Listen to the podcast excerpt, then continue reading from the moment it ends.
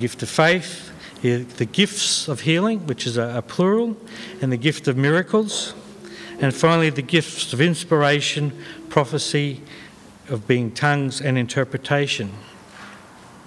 Many words have been uh, printed and, and, spoken about these particular gifts, and I suppose we could uh, talk for many hours about them the, this morning, but I'm not going to, uh, to do that. Uh, Michael's given me a limit of three and a half hours for the service. Is that uh, is that right by everyone? So. But this morning I'd like to talk about discernment, and that, that is the gift of distinguishing between uh, spirits. Um, a young boy was talking to his, to his dad and asking him some questions. He said, Dad, why is the sun hot? His dad said, I don't know. Dad, why does ice float? He says, I don't know. Oh, Dad, is a mouse really, oh, sorry, is an elephant really scared of a mouse? His dad goes, I don't know. He, and the child goes, Dad, does it bother you that I ask you all these questions? And his dad said, No, son, if you don't ask questions, you're not going to learn anything. Often we can ask questions, but it's the answers that we, that we get. As I mentioned before, for that, I meet with a group of children on a, or high school students on a Sunday morning, and I have asked them a few questions uh, over the years, and one of them was, "Where did the early church meet?" And the answer that came back was at Jesus' parents' place. And maybe I was thinking because in the scriptures it said, Jesus said, In my Father's house there are many rooms. Another question that we asked was, What was heaven like? And one, one one young fellow said that he thought heaven was going to be boring. And I said, Why was that? And he said, Well, all they seem to do was sit around and sing. And I said, Well, I don't think heaven's going to be that boring. And if you take an example of the, of the royal family living at Buckingham Palace, it's only their soldiers and guards that have to be on duty. The children of the, of the Queen can come and go as they, as they please.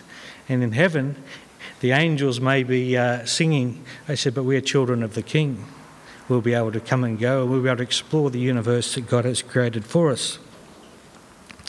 So, some of the questions we get may be pretty easy to, to answer, some of them a little bit more complex. But what if we have questions and things that come in our lives that are a challenge to our faith and to what we believe? I have a reading from, from Hebrews. Hebrews chapter 5. Uh, could I trouble someone to read that out for us? Thanks. Hebrews chapter 5, verses 11 to 14. About this we have much to say, and it's hard to explain since you have become dull of hearing. For though by this time you ought to be teachers, you need someone to teach you again the basic principles of the oracles of God. You need milk, not solid food. For everyone who lives on milk is unskilled in the word of righteousness, since he is a child. But solid food is for the mature, for those who have their powers of discernment trained by constant practice to distinguish good from evil. So, solid food is for the mature, for those whose senses have been trained to distinguish between good and evil. I'd like to give you an illustration. I happen to have some, uh, some money here. No one has ever been arrested for copying monopoly money.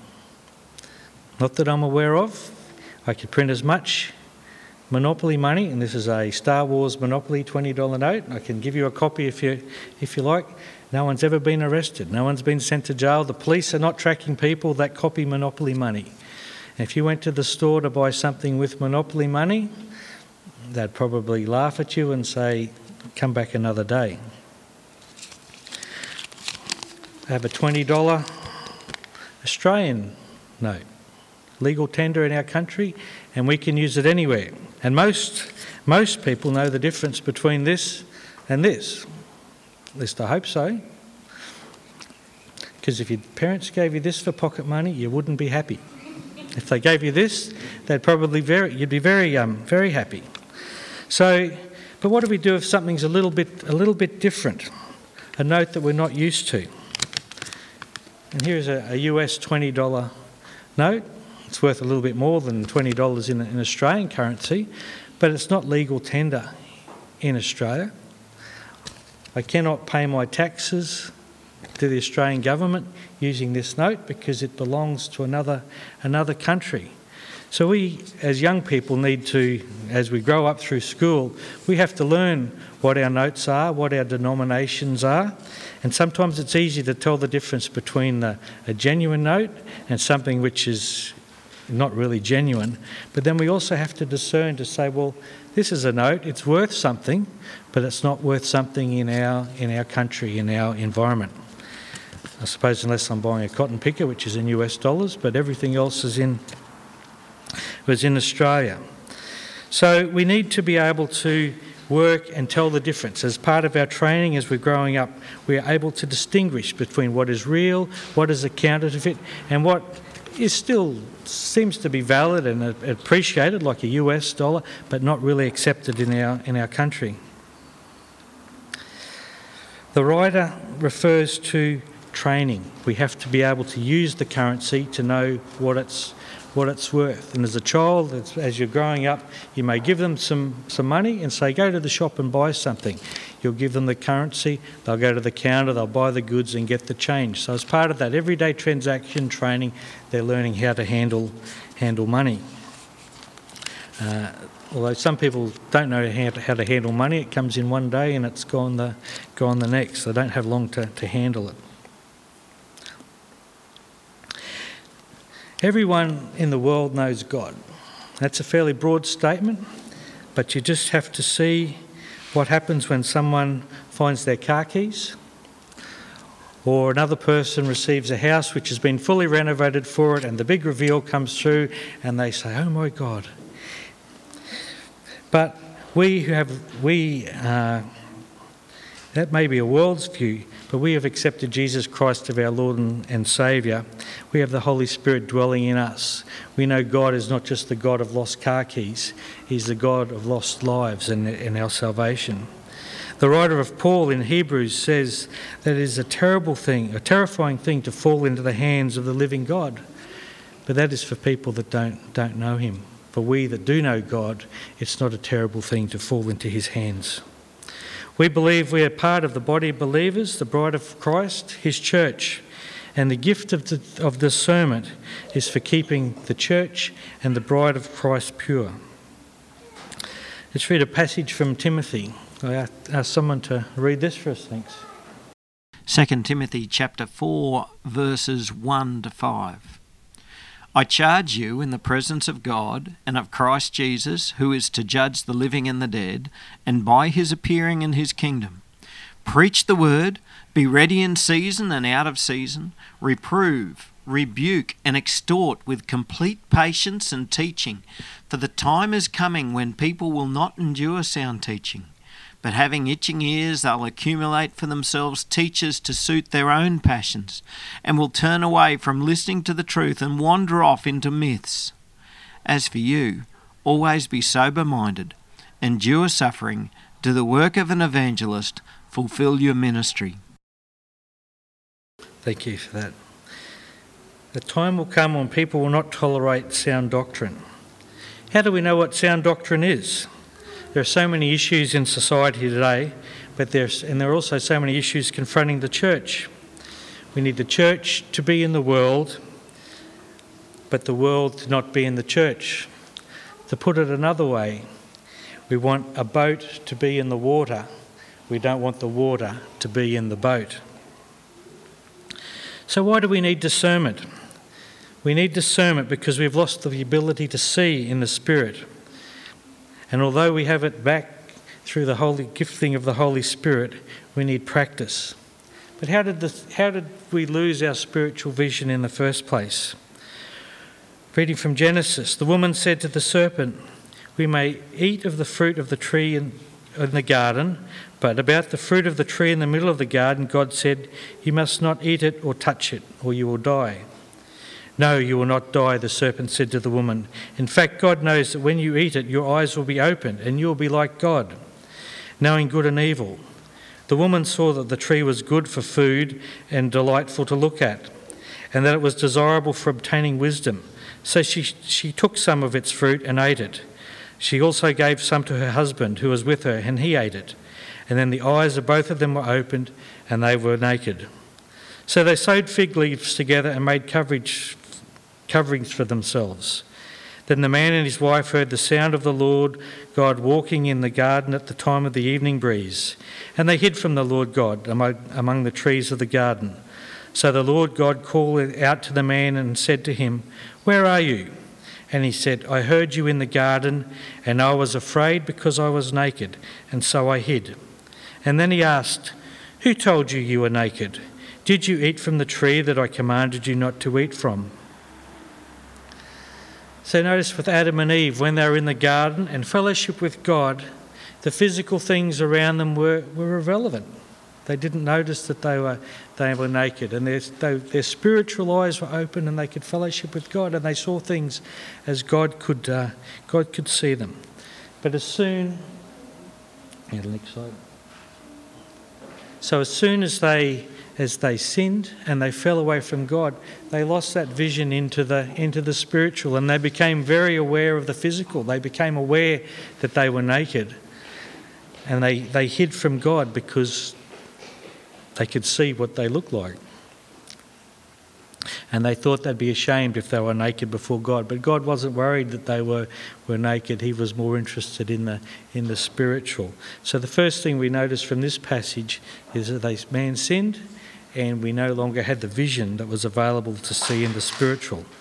Another passage to illustrate this is in, from the book of Kings.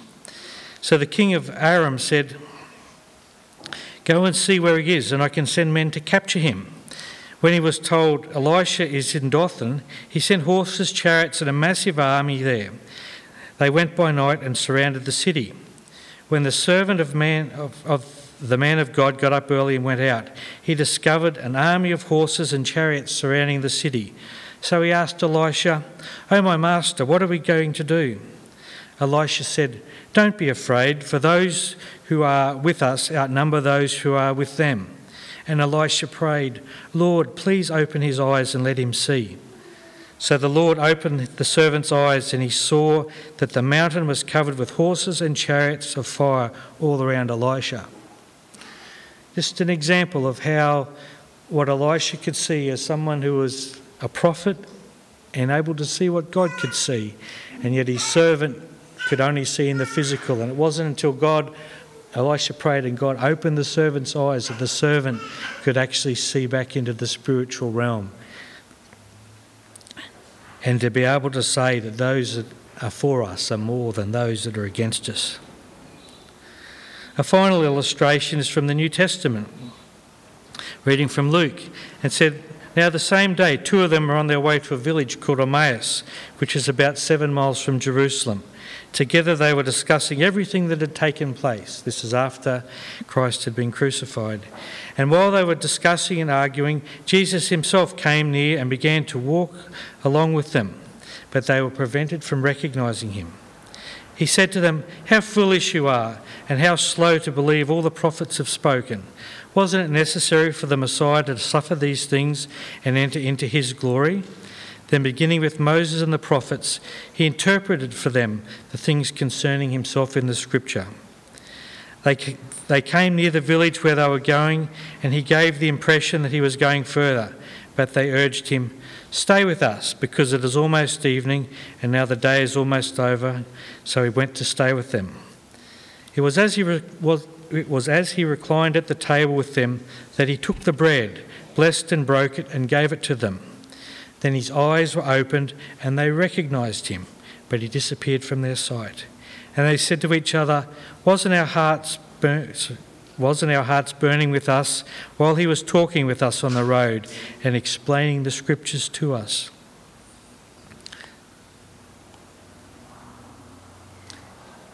This is one and a final example I'm going to use of where people were used to seeing in the physical and the distance from Emmaus to Jerusalem was um, seven miles, about 11 kilometres.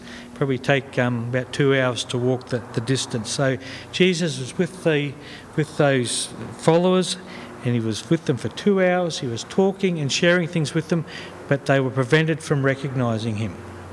And it wasn't until in the evening when he sat down and broke a meal with them that their eyes were open, their spiritual eyes were open, and they could see who Jesus was. And yet they had two hours of listening to him and they didn't recognize him. But as soon as our spiritual eyes were open, they were able to see, see Jesus. So, while I've given some examples of the physical and spiritual eyesights, how do we ourselves discern? One of the best ways to discern the nature of a spirit is to check the Word of God. Does what the Spirit say match up with what the Word of God is? Consider an example of the Bereans in the, the book of Acts. This is from Acts 17. As soon as it was night, the brothers and sisters sent Paul and Silas away to Berea Upon arrival, they went to the synagogue of the Jews.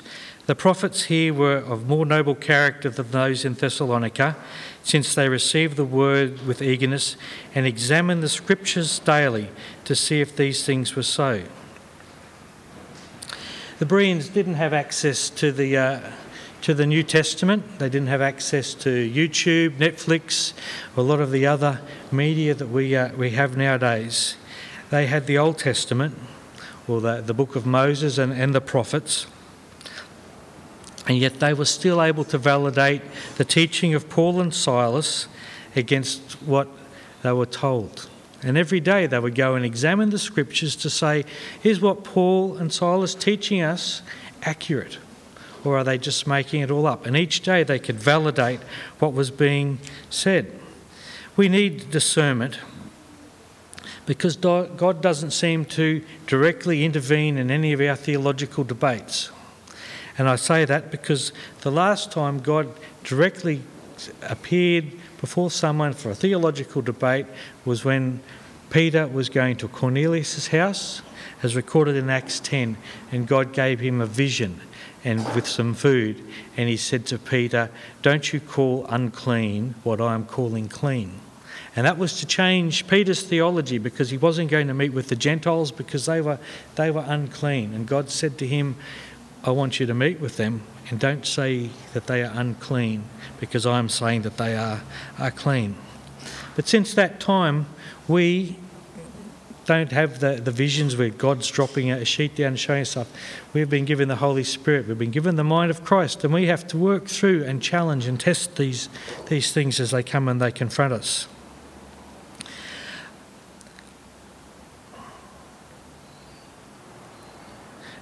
We often hear in society today people say, I've received a new revelation from God. God is wanting me to, to do this and to do that. But we need to be able to test what God is saying. God is consistent, He is the same yesterday, today, and forever. And God doesn't change His, his mind. So if we hear things that are out of alignment with what God has taught us through His scriptures and what we've, we've learned through, through you know, being able to apply the scriptures in our own life, we have to question it not negative, negatively say, but is it from God? Is it from man? Is it, the, is it really the breath of God or is it the CPR of man?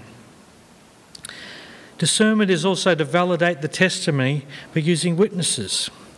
You remember the story of, of Saul on the road to Damascus and he saw the light and he was blinded and he went into, into Damascus. And after a few days, the Lord told Ananias to come and pray for, for Saul, and then Saul received his, uh, his sight back. And it's recorded that immediately after he received his, light, his sight back, Saul went into Damascus, into the synagogue, and they start, he started to preach that Jesus was the Son of God. He was who he said. And everything that Saul had been saying against the, the believers was wrong. And Jesus was the Son of God. So even though um, Saul had received a, a, this revelation from God and he'd had his moment and had been changed, he still wasn't automatically trusted by the disciples in Jerusalem. They thought that he was just a, you know, he might have been putting on a bit of an act. We're not going to see him because he's going to um, arrest us and have us, uh, have us stoned, and he just didn't trust. But Saul was slowly welcomed back into, well, into the community. It took a number of years, and it was through the testimony of the witnesses that had seen him. Ananias was in Damascus, and he was able to witness and testify that Paul had changed, and he was saying that Jesus was the Son of God.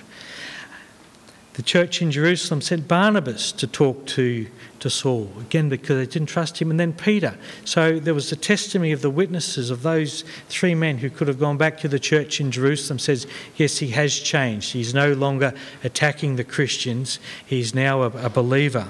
So they used they, they tested Paul's spirit by looking at what he did and how he was preaching and how his life had actually been changed.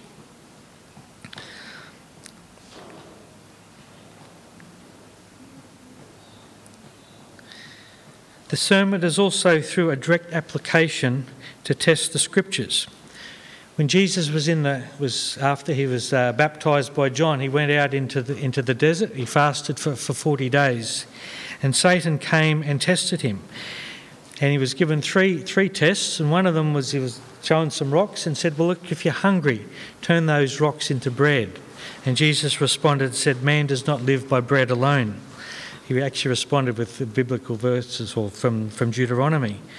And Satan took him to a high tower and said, Jump out from this window, and your angels will catch you. To which Jesus said, Do not put the Lord your God to the test. And finally, Satan took Jesus to a high mountain and said, I will give you this if you bow down and worship me. And Jesus said, You shall worship the God and God alone. In each of those occurrences where Jesus was tested, he knew his scripture and he was able to respond with the scripture. And as soon as he responded with the truth in the scripture, Satan didn't have, a, have an answer, didn't have a, another option for him because Satan knew that, he was, that Jesus was correct. The only offensive weapon in a spiritual armour is the sword of the Spirit, which is the Word of God, and that's in the book of Ephesians. It is a spiritual sword. It's not a physical sword. We're not to go around and physically attack people if they disagree with us. We're to respond in, in the spirit with our spiritual sword. Discernment also brings peace and confidence. Discerning what God wants us to do is to look holistically as what has been revealed to us through His Scripture and through His life and using the gifts that He has provided to each of us as we encounter challenges in our, in our daily life and in our church as things come in that we may not feel comfortable with, we need to discern and determine what God wants us to do. God has not set us up to fail. He's there to support us. He's our loving, He's our Heavenly Father. Uh, but we are to ensure that when we step out in faith and use the act of discernment. We do it in a loving way, we encourage people, and we correct them where necessary in the right way. Um, because God wants to be able to say to us, Well done, our good and faithful servant. I mentioned at the start, and Paul in his letter to, to Hebrews said, It's a terrible thing for those who don't know God to fall into the hands of the living God. But for us who have received the Spirit of God, it is actually a wonderful thing to be in the presence of the living God. Amen.